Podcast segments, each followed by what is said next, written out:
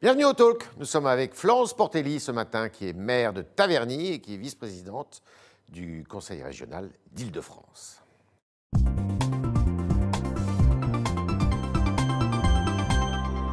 Alors j'ajoute, bonjour Florence Taverny. Bonjour. Euh, Taverny. Florence Portelli, ça rime, euh, que vous êtes libre, c'est-à-dire le mouvement de Valérie Valérie, Pécresse. Pécresse. Alors, euh, Valérie Pécresse a été bien réélue à la tête du Conseil régional, mais il y a une autre information, il y en a deux. La deuxième, c'est qu'il y a une abstention énorme, pas propre à l'Île-de-France, c'est partout en France. Comment vous l'interprétez, cette, euh, cette abstention? C'est très compliqué d'analyser euh, l'abstention. Euh, Alain Lancelot, qui est un grand politologue, disait Ouais. que parfois aussi l'abstention pouvait être positive. Alors ça va faire hurler si je dis ça comme ça. Ouais. Mais ça peut être aussi des gens qui se disent bon, euh, ce que les sondages annoncent, ça me paraît pas mal, donc c'est pas la peine que je me déplace. Ah oui, Ça existe aussi. ça existe. Il y a évidemment l'abstention en rejet du système C'est du rejet Mais- ou de l'indifférence, là? Ou de l'indifférence. Et sincèrement, sur le terrain, j'ai pas senti du rejet. Vous n'avez pas senti de rejet? Non. Après, je peux me tromper, hein, mais on a fait quand même une grosse campagne de terrain. Attention, Et on pas, euh, l'ensemble du personnel Oui, oui, tout hein. à fait. Et on ne sentait pas une animosité particulière. Et après, je pense aussi que la- le quinquennat la- a rythmé encore plus la vie politique autour de la présidentielle. Et c'est extrêmement compliqué de faire comprendre peut-être à nos concitoyens que les élections intermédiaires, et notamment euh, concernant les collectivités territoriales, sont extrêmement importantes. Alors, euh, donc ça vous inquiète pas, cette abstention en vue de la présidentielle euh, Ça ne me réjouit pas, Oui, mais euh, après, s'inquiéter, ça ne sert pas à grand-chose. oui. Donc il faut surtout être convaincant et puis ne pas partir sur des histoires de personnes. oui. Parce que ce qui compte le plus pour les gens, c'est est-ce que ça va changer ma vie? Est-ce que ça va changer mon quotidien? Et c'est quoi le projet? Et vous, vous estimez que le Conseil régional, justement, l'entité régionale, c'est perceptible pour les gens? C'est, Je pense que c'est perceptible sans l'être. C'est-à-dire que finalement, ça touche à leur quotidien. mhm. Ils l'ont vu pendant la crise sanitaire, ils le voient quand vous êtes euh, chef d'entreprise et que vous êtes aidé par la région. Quand il y a une crise, vous le voyez. On le voit avec les transports, on le voit avec les lycées. Mhm. Mais après, ils ne l'associent pas forcément à quelque chose de politique. Alors, pour vous, le plus dur commence la droite, Mhm. puisqu'il y a, justement, on le disait, dans dix, dans dix mois, euh, une élection présidentielle. Vous avez, euh, pour le moment, pas de candidat. Enfin, il y a un candidat déclaré qui est Xavier Bertrand. Euh, et on dit que Valérie Pécresse pourrait aussi partir au combat. On parle de Laurent Wauquiez, on parle de Michel Barnier, on parle de euh, Bruno Retailleau et, et peut-être d'autres. Comment vous allez sélectionner ce candidat? Alors c'est une bonne question, mais il faudra faire Est-ce une que vous êtes sélection. d'accord avec ce qu'a présenté un peu le processus de M. Jacob? Les sondages, faire un- par le sondage, ça Alors, pas du il y a sondage. plusieurs choses. Il y a Mm. d'abord un sondage qualitatif qui n'est pas un sondage euh, quantitatif, mais un sondage qualitatif, deux fois 15 000 personnes qui seront sondées. Ça, vous êtes d'accord avec ça? Alors, à titre très personnel, pas vraiment. Moi, je Bon. considère que c'est pas euh, conforme déjà à l'esprit de la Ve République, puis surtout, c'est pas du tout représentatif. Je vois pas comment on aurait une légitimité avec un candidat Ouais. en disant, à la suite d'un sondage, avec ce qu'on dit parfois des sondages, ce que les mêmes parfois disent des sondages d'ailleurs, bah, finalement, ça a aussi une légitimité. Ça, je vous avouerai que je suis un peu dubitative. Donc, Florence Portelli, elle est pour quoi pour quel Ah bah, je pense qu'il faut un système euh, de De primaire. primaire, comme ce qui a Euh, été fait en 2016, finalement Oui, parce qu'on a beaucoup dit c'est la primaire qui a planté la droite, pas du tout. C'est les affaires qu'il y a eu autour Ouais. euh, de François Fillon euh, et X raisons sur lesquelles on peut, peut revenir, mais en tous les cas, c'est pas la primaire en soi qui a fait qu'on a perdu l'élection présidentielle. C'est euh, les affaires qui ont accompagné la campagne de François Fillon. Oui, et après, j'observe quand même qu'à droite, au moins, on a un trop-plein de leaders et de personnalités compétentes, hein, Oui. ce qui est quand même bon signe. Euh, certains n'ont pas ce problème-là. Donc le départage, pour vous, c'est pas un départage euh, qui se fait au doigt mouillé ou euh, avec quelques arrangements en coulisses, c'est un départage qui se fait par une primaire Oui. ouverte, où les gens peuvent voter, mais pas uniquement les adhérents du parti. Bah, c'est surtout que les partis ont de moins en moins d'adhérents, donc ce serait une curiosité. Et, euh, mais il faut aussi un projet, encore une fois, quand même. Hein, c'est ce que sinon, on va dire c'est en fait une histoire de personne. D'accord, alors on Une querelle d'ego, mais c'est aussi une histoire Est-ce que projet. Valérie Pécresse doit se présenter à cette primaire? Alors, est-ce qu'elle doit, en tous les cas, moi je l'espère ardemment. Oui. Je l'espère parce que je pense que Elle se c'est la donne meilleure. l'été pour réfléchir, c'est pas un peu tard? Non, je trouve déjà que c'est assez respectueux de ses électeurs parce qu'elle s'est présentée euh, sur un programme, un projet. Et là, euh, dans les semaines à venir, on va le mettre sur les rails au niveau de la région. Et après, bah, c'est pas une mince affaire. Et puis c'est une manière aussi de respecter euh, les gens qui sont autour d'elle. D'accord. Donc moi, je trouve que c'est bien, mais j'espère qu'elle sera candidate. Alors, par rapport à tous ceux que j'ai cités, Mhm. justement, qu'est-ce qui différencie Valérie Pécresse? De M. Bertrand, de M. Vauquier, de M. Barnier, de M. Retailleau Moi, ce n'est pas par rapport aux autres, c'est par rapport à elle. Oui. Euh, elle, elle a su rassembler. Parce Mhm. que Bah, les elle autres a... aussi ont gagné. hein. Oui, mais là, je parle même au niveau de son équipe régionale. Mhm. Il y a plusieurs tendances, plusieurs sensibilités qui rappellent d'ailleurs un petit peu l'UMP en Oui. ce temps. Euh, elle a un programme moderne. Oui. Elle a été euh, très en avance sur les questions d'écologie et de culture, qui étaient des thèmes qui n'étaient pas forcément les thèmes prépondérants de la droite. Oui. Elle est extrêmement ferme sur le régalien, sur la laïcité. C'est la première à faire une charte de la laïcité au Conseil régional. Elle, a beaucoup, elle en a beaucoup parlé dans la campagne. Oui, mais euh, à l'époque, je me rappelle, il y a quelques années, quand elle l'avait fait, euh, ça a été passé sous les radars. Oui. Et souvent, c'est une femme qui est en avance, en avance sur son temps, qui comprend la société. oui. Et en plus, euh, oui, c'est une femme. Et, euh, Et ça, c'est un avantage, à votre avis euh, je pense qu'elle ne cheffe pas comme les autres. Je Ouais. dis franchement, pour avoir euh, quoi, travaillé avec euh, des hommes et des femmes. autoritaire Et, et ou- non, mais dans, dans les deux cas, d'ailleurs, il y a des avantages euh, certains. Ouais. Mais oui, c'est une façon peut-être de voir la politique différemment, comme on l'a vu à la tête de d'autres pays. Une façon très pragmatique, très proche du terrain. Et euh, de- une façon de voir euh, la, la vie finalement telle qu'elle est. Et c'est peut-être ça qui fait sa modernité. D'accord. Et vous ne redoutez pas que justement cette primaire eh bien, euh, divise en fait le- votre camp et que après ça soit difficile pour euh, le vainqueur de rassembler tout le monde? Mais si on n'arrive pas à se mettre d'accord, je ne vois pas comment on pourrait départager autrement. Oui. Après, si la primaire est respectueuse et se fait autour du débat d'idées, je ne vois, pas pourquoi ça se passerait mal. Est-ce que vous y croyez? Parce qu'on on a vu que cette, euh, cette élection régionale et les départementales, qu'il ne faut pas oublier aussi, euh, ont redonné espoir à la droite Mhm. en général. Euh, Est-ce que vous pensez que vous pouvez perturber précisément le match en- qui est annoncé dans les sondages, hein, dans les sondages seulement Oui, alors euh, un an avant la dernière Madame euh, oui. Le Pen et. Oui. Macron Un an avant la dernière présidentielle, euh, tous les pronostics étaient erronés hein, finalement. Oui. Bon, donc ça, j'y crois pas trop. Je pense qu'il faut des gens qui aient des- une vraie boussole. Euh, je vois la dernière déclaration d'Emmanuel Macron sur la racialisation de la société. Je me suis dit vraiment, c'est un, un homme intelligent mais qui n'a pas de boussole. oui. Euh, je me rappelle ses propos sur euh, les deux mâles blancs à propos du rapport Oui, Borloo, Borloo. où il avait racialisé justement le rapport Mm. banlieue. Donc moi j'aimerais des gens qui justement soient euh, aient une colonne vertébrale. Et pour moi la Macronie n'en a pas. Donc je pense que les gens ont besoin de, de personnalités qui ont une colonne vertébrale. Et Mhm. pour moi à droite on a des personnalités qui ont cette colonne. Mhm. Et Valérie Pécresse euh, encore plus. D'accord. Alors, on parle aussi euh, qu'à la tête de- des Républicains, on aimerait bien constituer un, un ticket aussi. Mhm. Ça- Ça vous paraît possible et envisageable? Si on y arrive c'est bien. Oui. Si on y arrive c'est bien. Euh, C'est-à-dire euh, un futur président et un Premier ministre ou une Première ministre Mais Au contraire? Pourquoi pas? C'est- Je vous dis, la primaire, c'est si on n'arrive pas à départager. Si on arrive à faire le ticket avant, c'est une bonne chose. D'accord. Sur quoi, à votre avis, cette présidentielle va se jouer? Encore une fois, bon, sur euh, la colonne vertébrale, parce que je crois que le quinquennat d'Emmanuel Macron a montré euh, un problème euh, justement d'ancrage et dans le terrain et dans la proximité des collectivités territoriales. Oui. et également un problème parfois idéologique. Je trouve que sur cinq ans, et ça a souvent varié, euh, et on a besoin de, de- de gens qui annoncent la couleur, déjà qui annoncent la couleur au moment des élections, Oui. parce que finalement, les dernières élections présidentielles ont été tellement euh, émaillées par les affaires qu'on n'a pas parlé des programmes.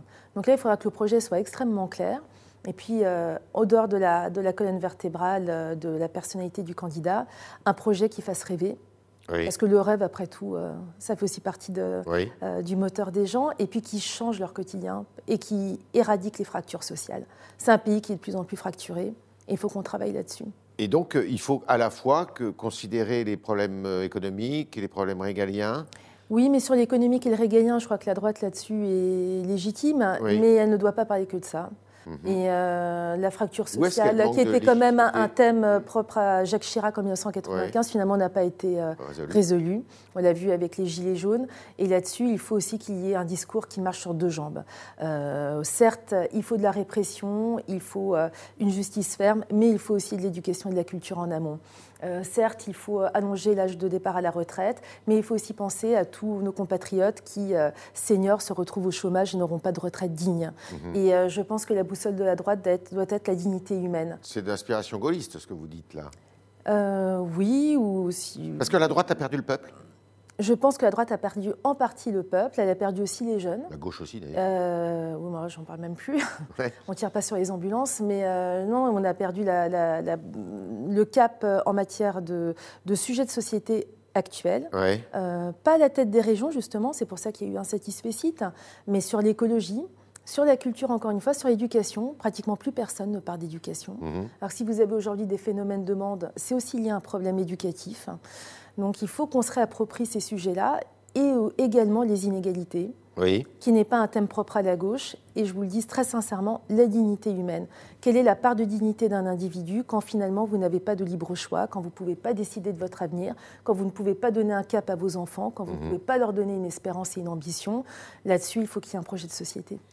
Euh, Brice Hortefeux, qui était à votre place hier, disait euh, il faut qu'on soit en ordre de bataille, nous à droite, au mois de novembre. C'est votre avis aussi? Oui, totalement, parce que euh, pas, pas trop tôt non plus, mais pas trop tard, oui. Mais ce sera une campagne euh, différente, ce sera une campagne ramassée, rapide, une campagne, je pense, comme on n'en a jamais vu. ouais. Et est-ce qu'elle peut être perturbée justement, précisément, par la pandémie? On parle en plus d'une quatrième vague qui pourrait arriver à l'automne.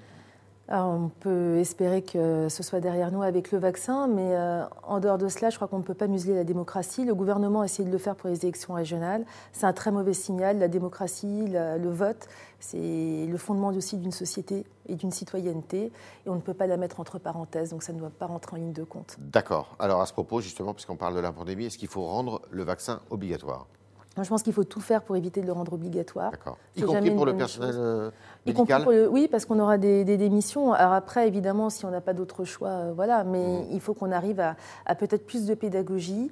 Euh, aussi, encore une fois, la lutte contre les fractures géographiques. Oui. Quand vous allez dans les territoires ruraux, ce n'est pas facile forcément d'accéder à la vaccination. Mhm. Il n'y a pas forcément un lieu de vaccination à côté de chez vous, donc il faut travailler tout cela. Parfois, c'est un problème d'accès et pas euh, au, au vaccin et pas forcément une, une idéologie qui est derrière. Vous l'avez entendu ça dans votre département, le Val d'Oise Oui, même si on a été très proactif hein, avec Ouais. la région, et c'est pour ça que Valérie Pécresse propose qu'en juillet, il y ait euh, euh, deux, trois jours de vaccination dans des zones euh, rurales. Un peu éloigné Oui. des villes. On est avec Florence Portelli ce matin et on continue avec vos questions, chers internautes, avec un nouveau visage qui nous arrive, Lina Foukaï.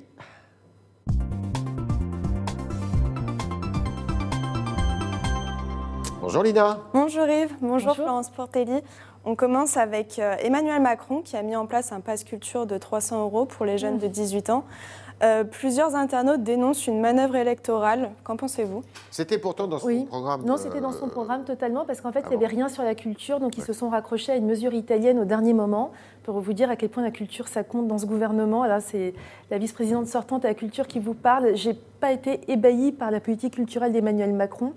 Et en fait, je vous dirais simplement, c'est pas une vraie bonne idée, parce que quand Pourquoi vous avez 18 ans, si vous n'avez pas été éduqué avant à la, la culture, euh, c'est finalement les mêmes qui vont profiter du pass culture. Moi, je suis pour le pass culture quand vous avez 3, 4, 5 ans. Ah en oui. fait, il faut renforcer dans ce pays l'éducation artistique et culturelle. Dans ma ville de Taverny, je le fais. Tous les enfants sont en classe orchestre ou classe théâtre à l'école, avec des professeurs du conservatoire qui viennent à l'école, financés par la collectivité. Dès Ça, j'y crois. Dès la- dès la ah, on fait les crèches, alors, les euh, maternelles, les femmes enceintes et euh, l'école primaire avec un vrai projet pédagogique, plus des mots avec la Philharmonie de Paris. Et euh, là, c'est des enfants qui, a priori, ont plus de chances d'avoir une appétence vers la culture. Pourquoi Mais si vous commencez à 18 ans, c'est un peu tard. Pourquoi les femmes enceintes? Ah bah, c'est une manière de communier entre euh, le bébé à venir et euh, la, la maman à travers la musique. Vous savez, la musique, ça, ça, ça parle même au futur bébé. D'accord. Autre question. Sur le Figaro.fr, un lecteur dénonce un projet vide de sens en parlant de la loi de décentralisation, la loi 4D. Qu'en pensez-vous? Alors c'est assez technique. hein. Oui, euh, moi ce que j'attends de voir surtout, c'est ce qui va exister au niveau du logement, parce que étant maire d'une collectivité où il y a des problématiques autour du logement social, et j'arrête tout de suite les critiques éventuelles, j'en fais du logement social, mais on a vraiment euh, un, un problème de confiance au maire. Euh, ce pays n'est pas dans une logique réelle de décentralisation. Beaucoup de mesures aussi souvent sont prises au détriment des collectivités qui ont un impact financier pour elles, parce qu'en réalité le principe de libre autonomie des collectivités territoriales n'existe pas. C'est pas vraiment un principe constitutionnel. Quand on voit les jurisprudences du Conseil constitutionnel, elles ne sont jamais en faveur des collectivités locales. Donc je pense qu'il faut une réforme beaucoup plus profonde et une réforme de la Constitution. Il faudrait un nouvel acte, ce qu'on dit, ce qu'on appelle un nouvel acte de décentralisation. Moi, je pense qu'il faut une réforme constitutionnelle pour qu'on ait vraiment le principe d'autonomie, même financière, des collectivités. Ah oui. et pas des dispositions législatives où vous vous retrouvez un, un- matin où vous avez finalement des choses qui vous sont ponctionnées parce que dans la loi de finances, on a décidé de réattribuer à un autre organisme ou à l'État euh, des fonds qui vous étaient propres. Je prends l'exemple des amendes. ça, ça parle à tout le monde. Mais aujourd'hui, on a appris que finalement, une partie des amendes n'était plus touchée par les collectivités, mais était euh, reversée donc, euh, par l'État euh, et, et, prélevée aux collectivités sans qu'on ait été informé, écouté, auditionné. Donc il y a un vrai problème de poids des collectivités territoriales aujourd'hui.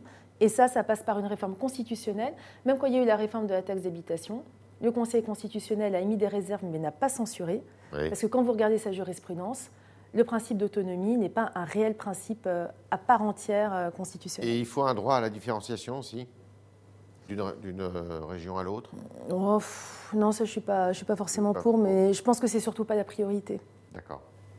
Euh, concernant votre volonté de passer à des transports propres et décarbonés, euh, Gassama vous dit que les Français n'ont pas les moyens d'acheter des véhicules électriques. Que lui répondez-vous? On est entièrement d'accord. D'ailleurs, je me suis euh, beaucoup attaquée au programme de Julien Bayou et des autres parce que je trouve qu'ils font, ils prônent la ségrégation territoriale. C'est ce que fait d'ailleurs Madame Hidalgo avec la banlieue.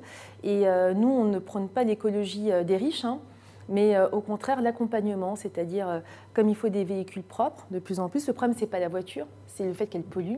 Et on propose un chèque de 6 000 euros pour euh, les gens qui veulent acheter une voiture, mais on ne veut pas les y contraindre. Il faut aussi qu'il y ait une pluralité d'offres de transport, et c'est à cela qu'on s'attelle. Dernière question. Alors, il y a un internaute qui remarque que la justice ne paraît pas déterminée au sujet des violences vis-à-vis des élus maires. Euh, faut-il pour vous déchoir de ses droits civiques toute personne coupable de violence à l'égard d'un élu? Moi, je pense qu'il faut renforcer tout ce qui est euh, outrage à magistrat, euh, vraiment être extrêmement ferme dès le début de la plus petite euh, infraction commise. Et je ne pense pas que ce soit forcément un problème de justice, c'est aussi un problème de, société. C'est le problème de la violence ordinaire, c'est le problème aussi du tous pourri, c'est le problème du langage même des extrêmes. Je suis désolée, l'extrême gauche et l'extrême droite participent quelque part à la banalisation de la violence contre la classe politique, mais contre aussi des corps de métier. C'est comme dire euh, les fonctionnaires sont tous des fainéants ou les journalistes sont tous des vendus. Voilà, on est dans une société qui est de plus en plus haineuse. Les réseaux sociaux n'arrangent rien. Il y a une banalisation de la violence, un problème d'empathie. Et ça, ça passe aussi par euh, le renforcement de l'éducation et de la culture dès le plus jeune âge. Parce que quand vous avez des enfants qui sont biberonnés aux jeux vidéo et qui finalement ne ressentent plus euh, d'empathie vis-à-vis de l'autre, ça crée aussi des petites bombes à retardement. C'est dit. Merci Florence Pertelli, merci, beaucoup, euh, maire euh, libre de Taverny, euh, vice-présidente du Conseil régional d'Île-de-France. Merci de vos réponses, merci d'avoir répondu aux internautes qui étaient ce matin eh bien, relayés par Lina Foucaï, qui faisait sa première apparition dans le talk du Figaro. À demain, si vous le voulez bien.